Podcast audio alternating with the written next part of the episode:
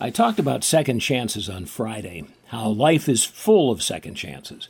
We just have to be willing to look for them. I saw real life evidence of that over the weekend.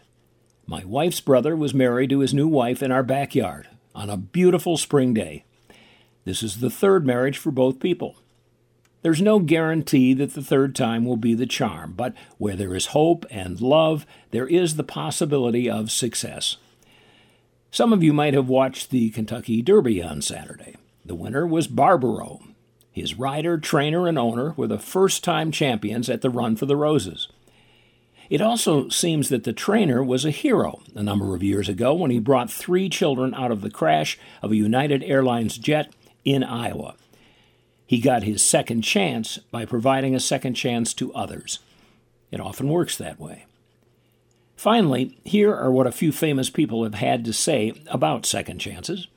Alfred W. Greeley said, We're given second chances every day of our life.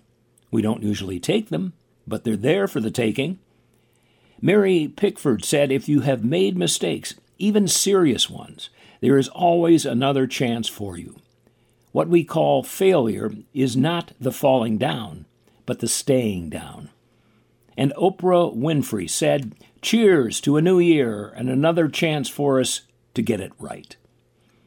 We always have another chance to get it right. Good luck on yours today. This is Mr. Nixon with a little something to think about.